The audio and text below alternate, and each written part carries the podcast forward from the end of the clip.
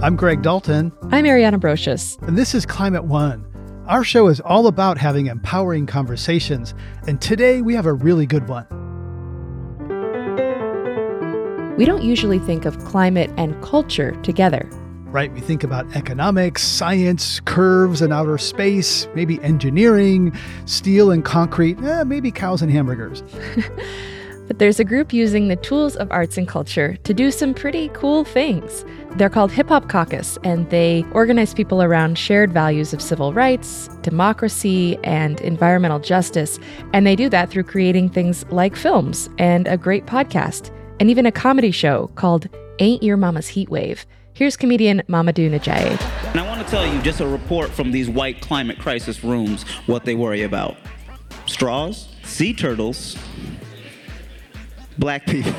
it's not a good order. The leader of Hip Hop Caucus is Reverend Lennox Yearwood, and I've been excited to talk with him for a long time. He grew up in Louisiana. He's the son of academics and activists, went to historically black university in Washington, D.C. Is a really compelling way of rallying people from different walks of life. He's a real unifier. He hangs out with billionaires and frontline climate activists. Yeah, so after following his career and work for a while, what was it like to meet him? I was really captured by his calm presence. Clearly, he's a man of deep faith. He's a Christian, and I also got some Buddhist vibes from him. You know, I wrestle a lot with acceptance and resignation around climate. Am I doing enough? A lot of people in climate are worrying, Am I doing enough? I think he really has a very calm way of accepting the limits of his power and what he can control while he's confronting deep systemic, powerful people and institutions. So, without further ado, let's hear Reverend Lennox Yearwood. How did Hurricane Katrina impact you personally and shape your activism? Hurricane Katrina impacted me personally because I had a lot of friends in New Orleans and seeing them, well, I think anybody, seeing anybody drown and suffer, I don't care if you knew them or not, it's going to impact you.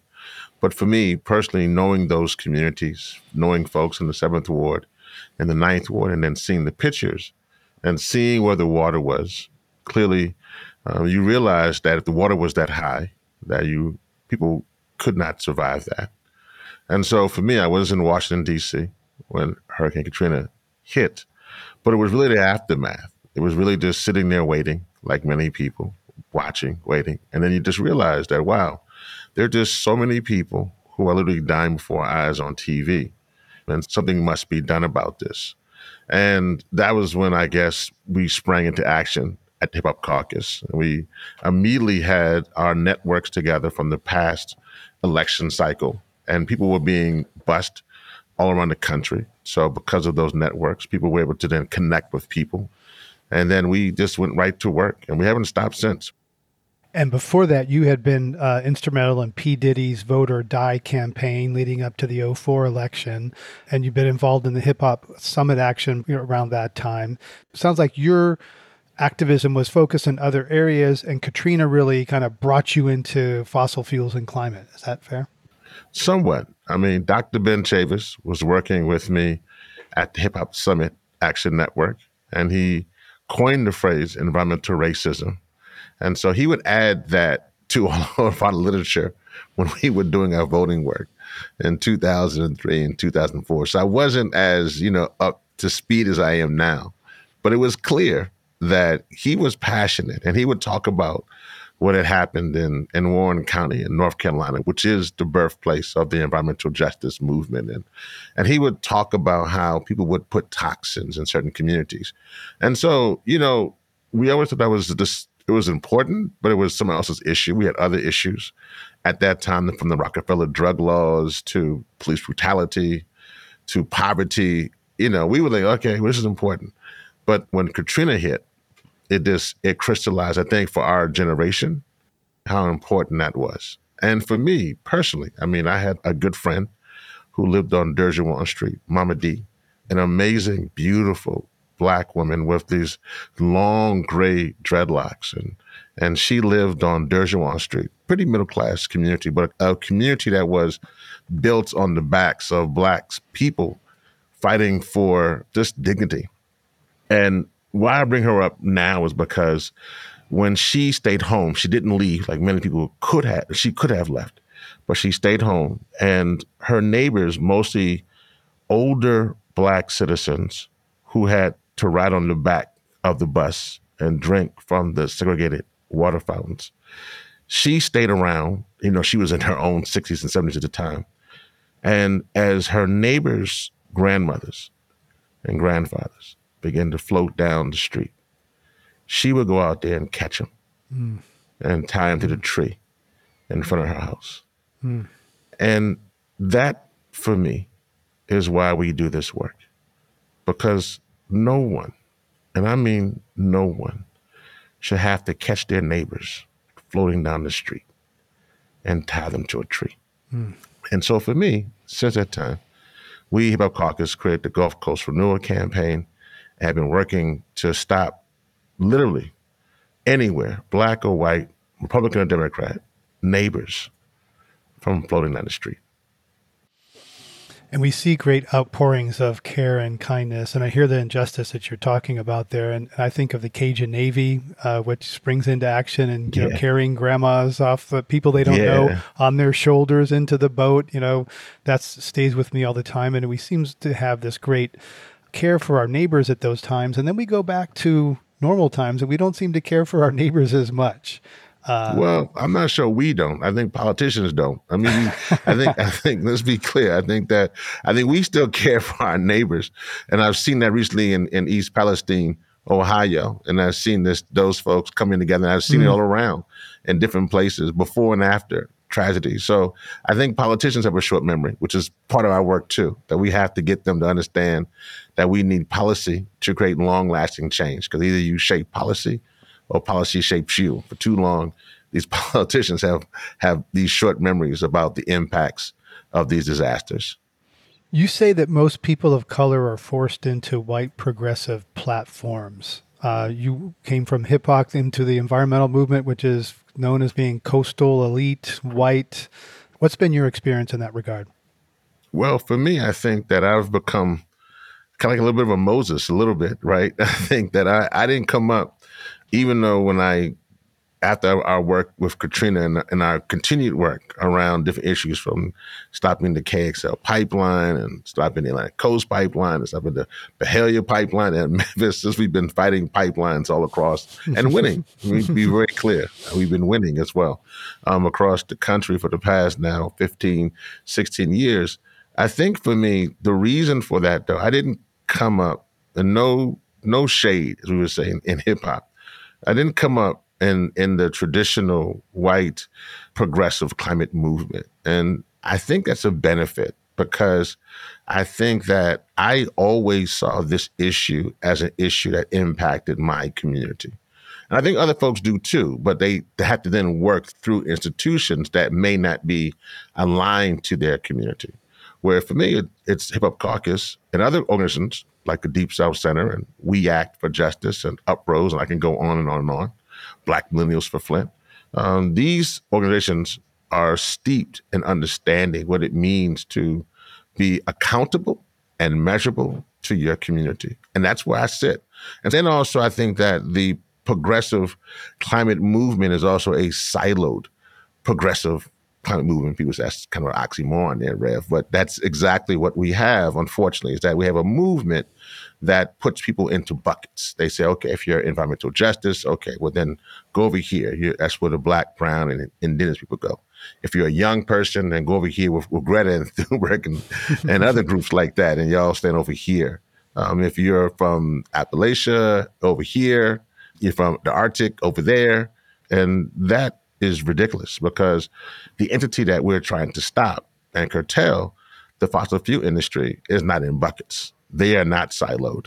And so I'm not sure why we ever thought a siloed, segregated climate movement would be successful, but it's it's not. And so I think that for me, I am in essence a silo breaker. And so I I work to break those silos to bring us together so we can be successful. Right. And one way that you're doing that, you're working with Michael Bloomberg. It's a silo breaker. Yeah. Right. yeah. In a way, I, you know, Bloomberg has had had a certain orientation towards markets. He's a white male billionaire. I think he's evolved. You know, I'm interested in, you know, how you came together and what you're doing together with Mike Bloomberg.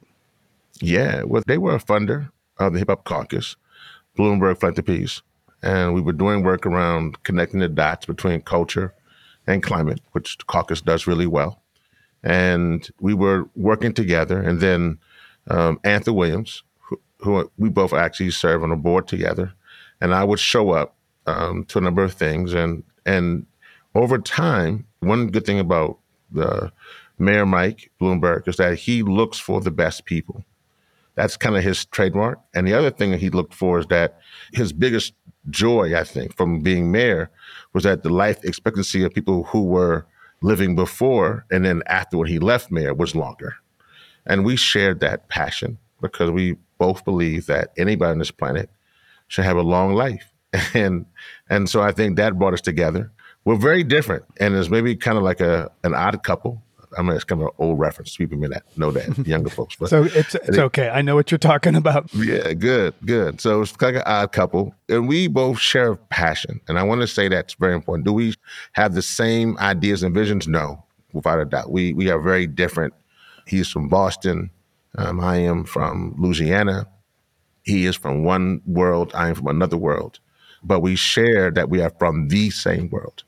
And in that same world, we want to make humanity better. And so, yeah, he he brought me in, and I kind of brought him in too. And we both worked together to our best ability to make this world better. And I think we're doing it. I think that, you know, he's making tremendous investments to curtail, particularly things around petrochemicals and oil and gas. Um, he's working with mayors and there's so many different things. And so, and that also helps me because I think that there's worlds that I probably wouldn't have been around. And, and I think that helps me also to broaden, to bring that back to my community as well. Because a lot of people who are involved in climate, particularly in the climate justice and environmental justice communities are skeptical of white male billionaires, a white savior complex that Mike Bloomberg, Richard Branson, Bill Gates are going to come somehow save us, and they're creatures of this uh, kind of turbocharged capitalism and you know symbols of the concentration of wealth. And some people look to those guys and say, "Well, they're not part of the solution." And that's where I think maybe where we differ, because from my community, we we realize no cash, no cause. you need resources to make this happen. So we don't we don't have as many billionaires fighting the good fight, you know. and so we, I guess maybe from where we come from, the more that we can find a billionaire, um, white, black, polka dot. we will take them and, and and and use those resources. we said we, you know, David needs some some stones because we definitely fighting some Goliaths. So if Mr. Bloomberg can provide the resources for a few folks on the front line and first line communities have a few stones in their slingshot, then we're all for that. I, I understand. I'm gonna be very clear. I understand what white supremacy is. I'm very clear on white privilege is. But I'm also very clear that we are in a crisis. And we're in a crisis that can literally have extinction level type events. And because of that, that means that we have to work together. You're a pragmatist because of the situation. We don't have time to to be too pure. You talk about going up against Goliath. David needs stones. You're wearing a hat right now as we record this that says "End fossil fuels now." You're taking on very powerful interests uh, who have a lot to defend, a lot to lose. Do you ever worry about personal safety or, or taking on such power? You have to, but you also have to keep moving. One reason I said that Mama D story and catching your neighbors is because I realized that I need to do all I can with this life force that I have to create a better place for the next generation of humans and I'm going to do that. And I would love, like anybody, and to live for a long time. And I have children, and I have a family, and I have friends, and so no doubt about it, I would love to be here in old age. But if someone feels that I am in the way and they need to harm me, my, my goal is just that the next one will pick up the baton and run very far with it so that we can have clean air and clean water. That's that's that's the calling sometimes that you have as an activist. You have to make that and that's where faith comes in at for me. You know, you have to have a strong faith to believe that it's just not you, that it's something bigger than you, and that something will carry on this fight. And that one day, and at this time, my goodness, with all that's going on, and so much pain, and so much trauma, and so much hurt, you just got to believe that one day, the more that we keep fighting for justice, one day as humans, we will come together and we will make this planet a good place. Are you saying you're willing to give your life to this cause? I am more than willing to give my my life to this cause because it is a righteous cause and it is a cause worth fighting for. And I know that without clean air and clean water, the next humans don't succeed. And so at some point in time, this is a temporal state regardless. And, you know, I'm not going to be here forever. So because of that, I'm okay with that. Um, to know that the next generation, the same way, the exact same way, that there were those who were on the plantations, um, there were those who were on the slave boats, there were those who were on the Underground Railroad, and they gave their life so that a little black boy from Louisiana can work with a former Jewish mayor from New York to make the world better.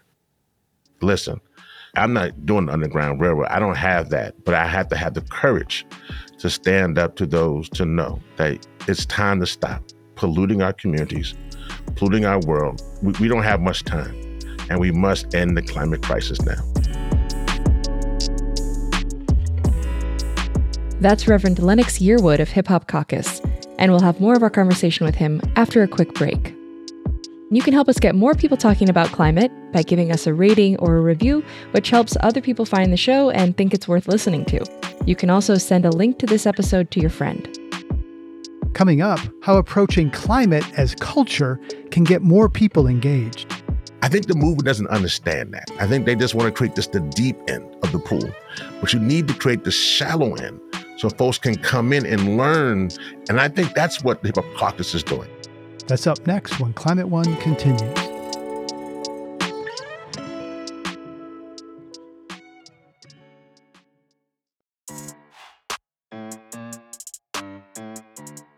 This is Climate One. I'm Ariana Brocious, and today on the show, Climate as Culture. My co host Greg Dalton talked with the leader of Hip Hop Caucus, Reverend Lennox Yearwood, whose faith is foundational to his work. Yeah, my faith is very important. My faith actually keeps me because this this work can be lonely. Actually, it's actually you know mm-hmm. you mm-hmm. it can be very lonely. So your your faith helps you in that regard. And I tell young people all the time, you know, they they sometimes may not go to some of the more traditional institutions that we've had, and but they have a very strong faith. And I tell them all the time, regardless of where they come from, you have to do this work. You have to believe in something outside of yourself, because if not, you're going to pull on yourself. You're going to think that you have to be the solution and you have to make things right and you have to make sure that, you know, we, we win. And when you get to that level, it becomes consuming and you become mm, bitter mm, and jaded mm-hmm. and, and and you can't you can't work that way because mm-hmm. then you're not open anymore love is what conquers all and so that's the thing for me simply is that you have to have faith. And so for me, faith is critical. There's something that you believe is beauty and and and, and something you adore, whatever that is. But you have to have something outside yourself that you pull on so that you don't consume yourself. Because if you don't, then the rage, the anger, the bitterness will actually consume you we live in a culture that has been shaped by capitalism that, that trains and conditions us as consumers that we're out for ourselves it's what i buy what i do how i look how and then climate how i act my personal climate footprint you know and that can be totally consuming. I have virtue fatigue thinking about every little decision i make what do i eat what i buy do this do that. And you're right it can really be consuming. So earlier you mentioned the Hip Hop Caucus addressing climate and culture. I'm interested in your thoughts about climate as a cultural issue. Yeah, climate, climate is a culture issue, and we have to be better storytellers. I think that's the next the next frontier in this movement. I think that production is the next form of demonstration. I have nothing against marching in the street. I think it's important. I do it all the time. I have nothing against civil disobedience, definitely when it's peaceful. Um, I think that's important to bring awareness. But I do think that at this moment, as folks are connected to their phones and radio and TVs, I do think that storytelling is everything. And I do think we need to do better at that. I think we must use our cultural expression to shape our political experience. And so I think that using culture to do that is is is important. So Hip Hop Caucus is is leading now on the way to other groups like Good Energy and others who are working with folks in Hollywood, but Hip Hop Caucus is leading on that front, creating stories from short films and music. The, the home album called Heal Mother Earth with with Common and Ne-Yo and and Anthony Smith. I mean, there's so much good stuff as well as comedies. I think and using comedy, Ain't Your Mama's Heat Wave. I mean, just doing so much to really broaden the movement. I think the other thing here is that there's a need that the other side, so to speak, wants to keep it just to one group of people who are preaching to the choir. And so the way that you you break that is that you have to get everybody engaged and everyone involved and to broaden your camp, so to speak. And so storytelling helps that because then people can listen at their own accord, their own time, and be involved. And so I think that's what we're doing at Hip Hop Caucus. We're we're trying to be the best storytellers possible because another thing too, no offense to my science friends, I love dearly. I love my scientist friends, but my goodness, they they they they can help you gloss over, man. I mean, it can be tough going. I mean, I, mean, I love to read an IPCC report, my, no, like no like no other, but man, and it's like, whoo. So we need a little help on that, and we need those who have that gift of storytelling and I think the folks at the Hip Hop Caucus do that really well. And I'm actually very happy that more people are getting behind that and are understanding how important it is to literally just tell the story correctly.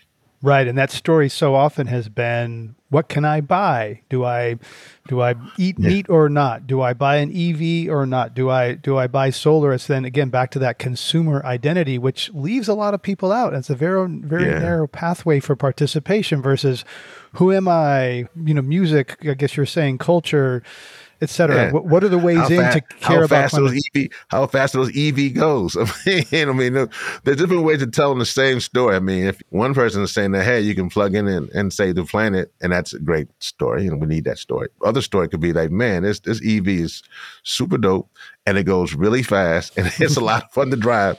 That may turn different people on sometimes you know the, you got to make things a little sexy right? I mean that's what's important also. I think that i think people need to see it just differently. And that's why i think culture is so important food and fashion and how we view things. And also i think the movement has a tendency to only create the deep end. And that's, this is one of my things where everybody has to go to the highest diving board and leap off into the pool into you know 15 foot water the pool, though, should have two ends. It should have the deep end, which is important, but should, it should also have the shallow end where the babies can get in and in their little diapers and they can play around the water. And that's the same pool, the same water, but it allows for everybody, the babies on one side, but also those who want to dive off the deep board on the other side, to be all in the same pool. I think the movement doesn't understand that. I think they just want to create just the deep end of the pool, but you need to create the shallow end so folks can come in and learn.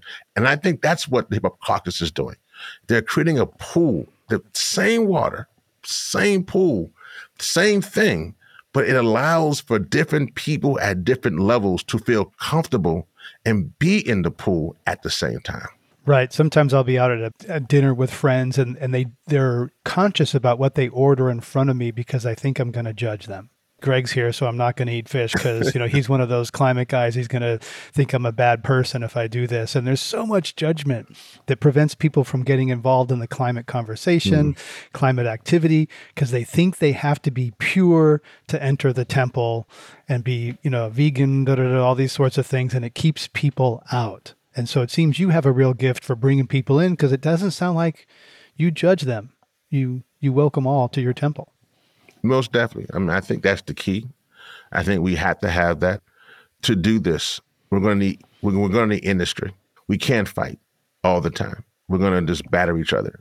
So the hope is that they realize that now, particularly with the bipartisan infrastructure uh, law and the Inflation Reduction Act, that there's real opportunity because they want to make money. I get it. That's what you want to do. There's real opportunity for you to make money, and so and so for you to shift from one to the next. And so I am actually hopeful that they take up that task and they realize that, know, creating Cancer Alley, which is in my backyard in Louisiana, or creating sacrifice zones, which may be from Flint to Jackson to Houston, that's not right. Their business plan can't be a death sentence for other people's communities. And so I'm hopeful, even for industry, that they understand that that we all have to do this thing together, that we are in a crisis and we have to come together. But that's the thing. I don't know if they understand that. Uh, unfortunately, they're so some of them are so wedded to greed that we will need to force some to stop what they're doing. That is just the reality. That some of them are not going to stop, and they're not. They, they, and they have shown that. We, they've shown that they will lie. Like, you know, there's a whole thing with Exxon, Exxon knew and Exxon lied, and Chevron and BP, and now they're being sued by attorney generals all over the country because of these lies that have caused so much pain and harm. But there's still hope because we still, to get over the finish line, we're going to need them to come around. And that's, but they're playing by the rules of the game, right? I mean, the rules of the game are that corporations serve shareholders, maximize profit, and they can get sued if they don't do that. So the individuals, now maybe they created the rules of that game, but the individuals are playing in a system that prioritizes profit over people. Well, and that's why other ways or mechanisms that people are doing in the movement is important. They are doing shareholder strategies. You know, we've seen that with mm-hmm. Exxon. Folks are mm-hmm. creating that. Um, you know, um, there are folks who are now going right to the banks. You know, me and my dear friend Bill McKibben have been talking to many banks, from Citibank to Chase Bank, and telling them to stop funding these folks because that's you know basically cutting the money pipeline. Um, we've been going to some of the insurers um, and also talking to folks like BlackRock. So we've been working it. I mean, we've been working it from all sides. We we would say working it from the streets and the suites, um, and and and trying our best to make the impact. And there's been success, and there's also been failures. But I think ultimately, if you make it hard enough, they will themselves realize it's too hard to keep doing this. It is unpopular we are losing our social license. And so we must transition. And then when that happens, I actually think that we can save our world. You're a man of faith. Forgiveness is a big part of faith. Are you able to forgive polluters and find empathy for even the worker, frontline workers? Well, definitely frontline workers. I mean, I think, you know, we say down south, there's there's you can forgive, but you, you can't forget, right? That's what that's one of the things that they would they'll say. They'll they'll twist it around a little bit. But your question to me is, can I forgive? It's it's hard to for them not to understand how much has been done to hurt because I can't bring people back, right? I can't bring back those folks, that mama who found that lump in her breast, or that father who found that lump in his groin, and they eventually died because of cancer. Or we know that 68% of Black people live within, you know, 30 miles of a coal-fired power plant, causing asthma and emphysema. So I can't bring those children who had who had asthma attacks in Baltimore back, right? I can't I can't literally the, the, the suffering that that child went through, choking to death in their living room and over there in Cherry Hill in Baltimore because of the pollution. I can't bring that child back. So they need to understand that there has been some tremendous harm and hurt that has come particularly to vulnerable communities. And they literally picked on in a bully type fashion, putting their plants on former plantation sites and putting it within black and brown and indigenous communities on next to reservations. They literally picked on those who sometimes didn't have the ability to fight back. Mm-hmm. So it's hard. But mm-hmm. with that being said, if their intentions are true at this time to save our planet from global destruction, I can forgive. I can forgive. because it is more important for us to save our planet for the next generation than to harbor hate for the past. And that's hard, so hard. But it is something that I, I and I hope other activists and other communities can do. You've worked with activists like Sharon Lavigne, who won the Goldman Environmental Award for her work in the dreadfully named Cancer Alley that you've mentioned near where you grew up. How did you come to work with Sharon, and what effect did her story have on you? Sharon Lavigne is an amazing activist overseeing St. James Parish, who now runs Rise St. James, an organization built on faith. Um, Sharon was a school, a special education school teacher, and literally was there with Formosa, a corporation that's based in Korea, that decided that they were going to just join the, the onslaught of corporations and industry for, Formosa, putting, just clarify, Formosa Plastics is a company that's building a, a petrochemical plant there. Yeah, that's exactly right. And she she decided and that she was going to work to stop that with some of her neighbors. Um, the group that she was working with was infiltrated, which was what they would do. Um, and she actually recognized that, which was probably one of the most amazing things about her story, is that she recognized that they were infiltrated you know, she's an amazing um, activist. It, it breaks my heart because I know that she faces threats all the time. That happens all the time to activists. So it's one of the things that we're seeing more and more as the industry gets more and more desperate that they are threatening and harming and hurting activists who they feel are getting in the way. Sharon Lavigne doesn't want to be doing this work. You say no, that she she that's was very important. No, that's actually very important. She, she would rather be retired. That's very important. She would rather not be doing this work. And she talks all the time about how hard this is. But she gets up every single day to ensure that the next generation has clean air and clean water. She remembers a time, because she's old enough to remember a time, when her community could go to the lake and find everything from crawfish, just a Louisiana thing, to to other things in the water, to you know, could play outside. To now she knows a time when everyone in her community is getting sick. And so for her, and her neighbors and her community, they're fighting back. You're listening to a Climate One conversation with Reverend Yearwood. Coming up, relating climate action to other social movements. People need to understand that climate change, and particularly uh, having clean air and clean water, is a civil rights issue. We have a right to clean air. We have a right to to, to clean water. And so, because it's a civil rights issue, it needs to be on that same platform. That's up next. We'll be right back.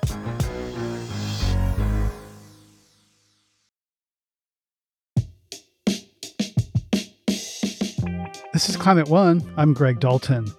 Later in the hour, we'll return to my conversation with Reverend Yearwood but I want to take a moment to bring in another leader who's bridging the environmental and civil rights movements who have some historic distrust. Jackie Patterson is former senior director of the NAACP Environmental and Climate Justice Program. She's also founder and executive director of the Chisholm Legacy Project. That's a group that supports Black frontline climate leaders. Like Reverend Yearwood, she's seen too many friends and relations die from exposure to industrial pollution. Jackie Patterson grew up on the south side of Chicago near coal fired power plants, but says that the impact of that didn't hit her until later in life. Growing up, it was kind of not as conscious like you know so i knew that there were kids in my class who had asthma i didn't i knew that there were folks in our church who, you know, had kind of like the respirator, you know, those mobile respirators you see people, but I didn't necessarily tie it to the coal fired power plants or the near roadway air pollution until I grew up and then knew that those things were there. So so it's only in retrospect that I that I think about, you know, the kids who you know weren't in school sometime because of their their asthma, you know, poor air quality days, or the kids who were in school and you'd see them put their respirators up during recess or whatever. Yeah. So once you kind of connected the dots a bit later in life, how did that shape the work that you do now? Yeah, it definitely made it a bit more personal. You know, my father passed from pulmonary fibrosis, which is usually something that people get when they smoke, but he never smoked a day in his life. And so now I wonder, you know, if that was potentially linked. My mom passed away from colon cancer. She was 73 and she was otherwise, she walked and, you know, she was quite healthy. And so so I wondered, but definitely, I, probably more so with my dad. I, I just wondered what the toxic exposure might have done. My brother just passed a little bit over a year ago of bile duct cancer. And uh, again, he was 56 years old. And so I just wondered, like, what in our growing up on the south side of Chicago might have contributed to any of those illnesses and passing. And then it just also made me think about other folks who I know from the community who who passed prematurely, childhood friends who passed earlier and so forth. Yeah, I'm so sorry to hear about that. It is difficult to separate, but we know there's evidence that living near these types of facilities has a lot of negative health impacts and Multiple reports have shown that race is the number one indicator of whether someone lives near toxic facilities that cause this kind of pollution. What do you think is the best path to changing that? Yeah, I mean, I think that the best path is to eliminate, you know, they're, I'm part of this group called the Cancer Free Economy Network, and to recognize that it is possible to have a society that doesn't have these types of things at all. So it's not just who gets more exposed to it or not, but it's that they're not necessary. These toxins that are mm-hmm. in. You know, it's possible for us to to have what we need in abundance without having these toxic shortcuts that that often corporations and industries make. It's not just about making things less bad or or just kind of mitigating or doing kind of midway reforms. It's about eliminating these toxins because it's very possible, it's very doable. And that's what we need to set our sights on. Yeah, but there's a lot of industry resistance. And you spearheaded a report titled Fossil Fueled Foolery. Say that three times fast. During your time at the NAACP, focused on the main tactics used by the fossil fuel industry to promote their agendas, and in many cases, further climate injustices. Tell me a bit about that report, what it found, and what it recommends in terms of action. Yeah, so it, it did find these these manipulation tactics, like whether it is financing campaigns of people that will not push push forward the types of regulation that we need or the types of legislation that we need. So that's certainly one thing. Manipulating the media to some extent, whether it's buying ads that put forward false narratives. You know, we've seen the reports like Exxon Knew and other types of reports that have talked about how scientists, even science, they've gotten into science and gotten people to put forward completely false, untrue analysis and and research, quote unquote, um, that says that right. you know, these things aren't tied to climate change, and then the ways that they will take advantage of of communities and and quote unquote befriend communities by establishing a, a, financial relationship that will then have communities thinking that people have their best interest at, at heart. And this is things I just want to jump in and give an example. Something like, you know, um, investing in sporting events, right? Or festivals or things where there's a lot of advertising and branding for that company to show that they're engaged, right? Right, exactly. Yes. So doing those kinds of things. And then when communities, uh, when I remember when I was at the NAACP, one community came to us and they said, Oh, this uh, company wants to come in and build a, a landfill and they, they just, they want us to support them and they're willing to give us a, a hundred thousand dollars over the next 10 years. And so they sent us the plans and it was building this landfill on top of the water aquifer. and so we said, well, that's not good. And they, they said, well, they want to help the children. And I'm like, well, they're also going to simultaneously be poisoning the children. And so the, but the level of kind of economic disenfranchisement, they really capitalize on that. They see that vulnerability and they, they bring something that the community wants and needs and then yes obscures the actual harm that they're that they're buying with these these contributions so you mentioned that there can be really negative consequences to money from fossil fuel industry or petrochemical industry coming into a community trying to kind of sway them to back the industry. In contrast, in the conversation with Reverend Yearwood, we talked about the role of Michael Bloomberg's philanthropy. He's a billionaire, you know, made his money through capitalist society, but he's investing some of that money to these causes that are, as Reverend Yearwood put it, you know, giving David stones against Goliath. So, what role do you think billionaires should have in this fight for environmental justice? I think that getting behind community leadership is important, whether it's Bloomberg Philanthropies itself or it is the big green organizations that the places where there was the the best enduring success was where communities were in the lead. The investment needs to be and the power needs to be with the frontline communities. Well, to that point of creating strong communities and empowered communities, you're founder of the Chisholm Legacy Project, named after Shirley Chisholm, who was, of course, the first African American woman to be elected to Congress and the first to run for president. So, this project aims to be a resource hub for Black frontline climate leaders. What need did you see for creating more leaders in these communities? Mm-hmm. Yeah, so it's not so much creating leaders, it's supporting the leadership that we see, you know. So, and that's what I saw. I saw that there were leaders that were out there trying their best to do this work and successfully doing the work and knowing that if the, those same leaders had connections to other resources that the work wouldn't happen at their expense that they would actually be able to do the work in a way that it that didn't ravage them in the way that it often does when leaders are trying to do work with so little in the way of of resources.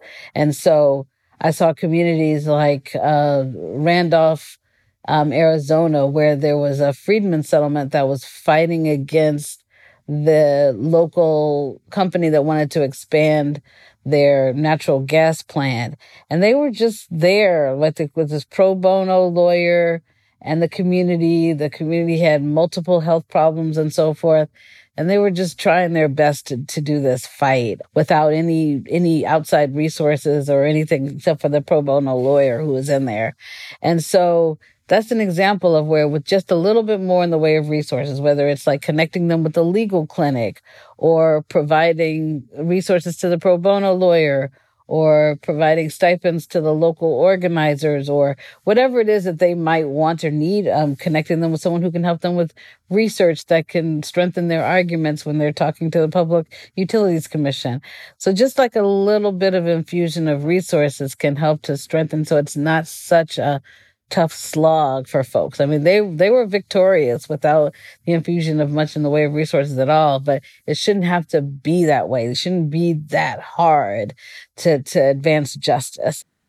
Yeah, a just transition is critical as society pivots away, moves away entirely, hopefully, from fossil fuels.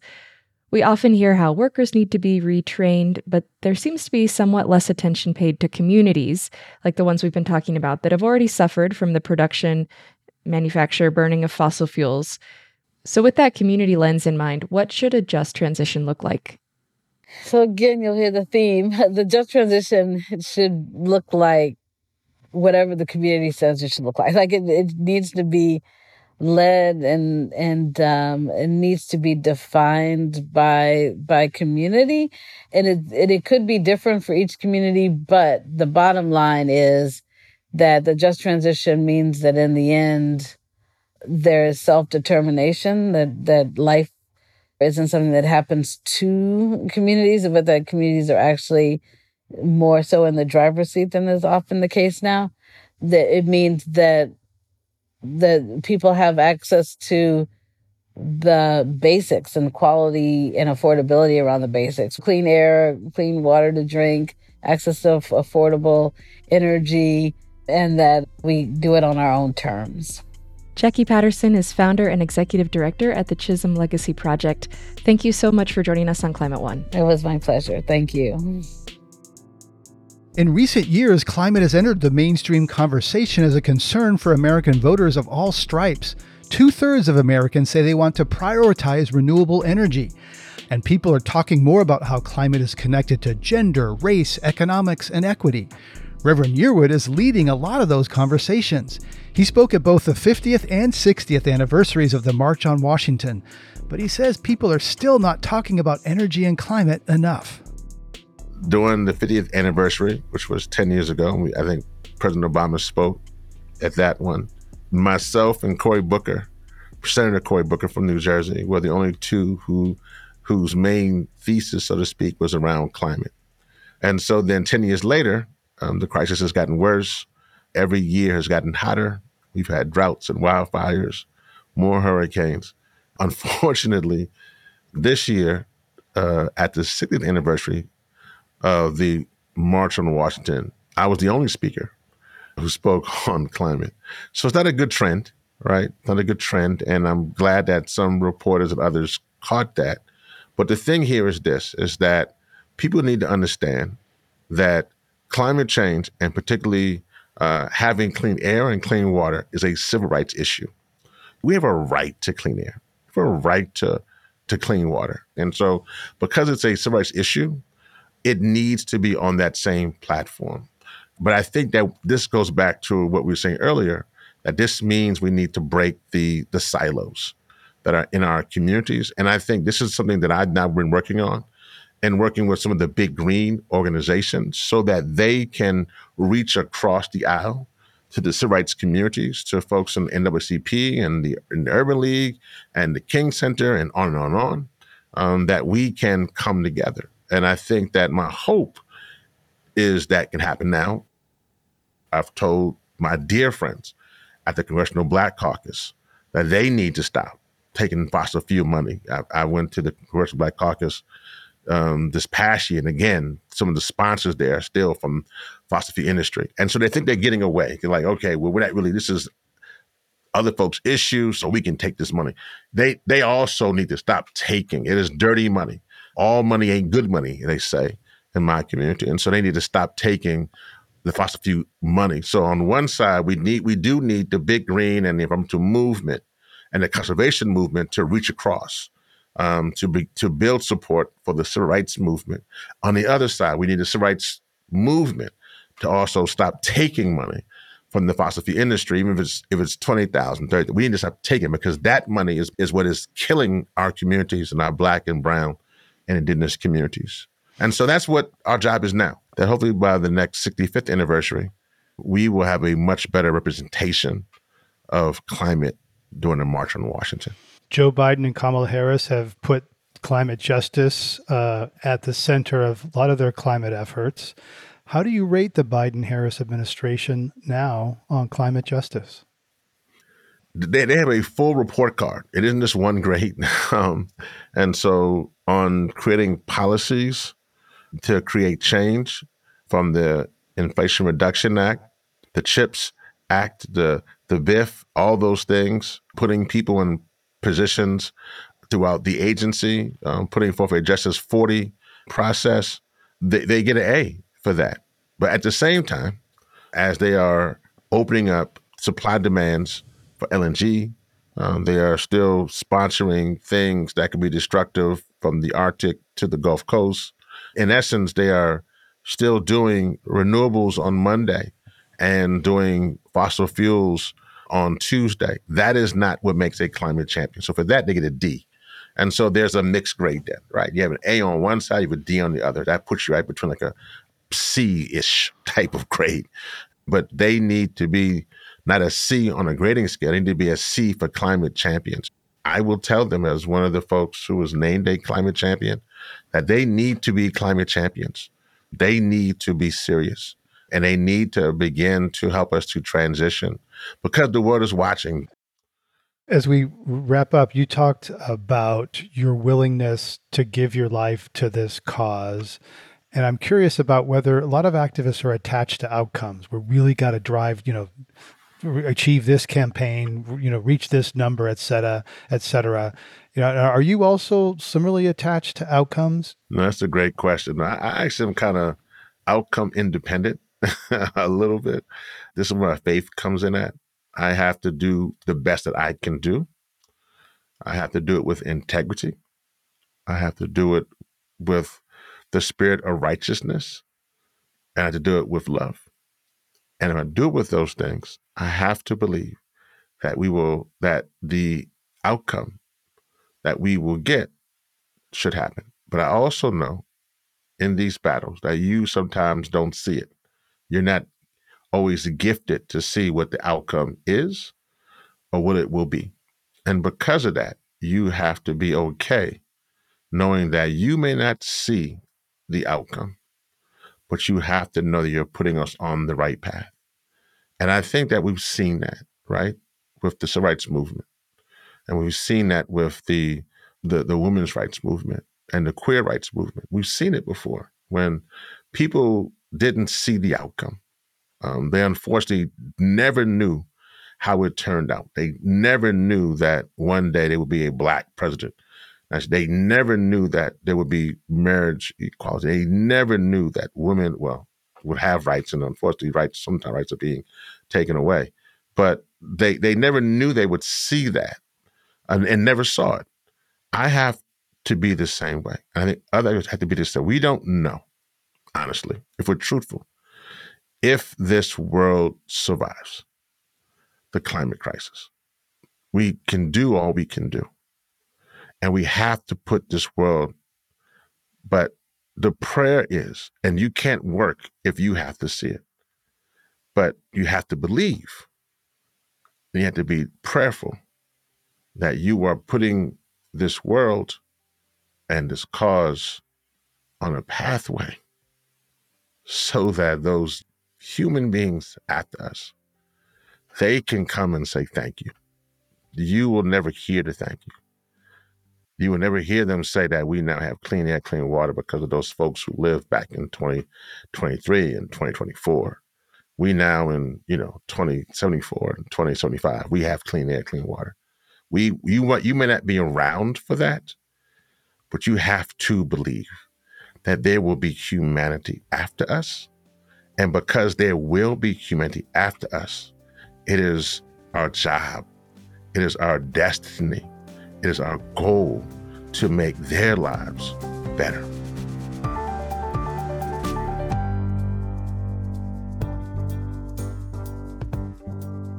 On this Climate One, we've been talking with Reverend Lennox Yearwood Jr., CEO of Hip Hop Caucus. If you want to learn more about their work, check out their pod called The Coolest Show wherever you listen. Climate One's empowering conversations connect all aspects of the climate emergency. To hear more, subscribe wherever you get your pods talking about climate can be hard and exciting and interesting and difficult. It's all those things, and it's critical to address the transitions we need to make in all parts of society. Please help us get people talking more about climate by giving us a rating or review. You can do it right now on your device. By sharing, you can help people have their own deeper climate conversations. Greg Dalton is our host and executive producer. Brad Marshland is senior producer. Our managing director is Jenny Park. Austin Colon is producer and editor, Megan Biscieglia is our production manager, Wency Shada is our development manager, and Ben Testani is communications manager. Our theme music was composed by George Young.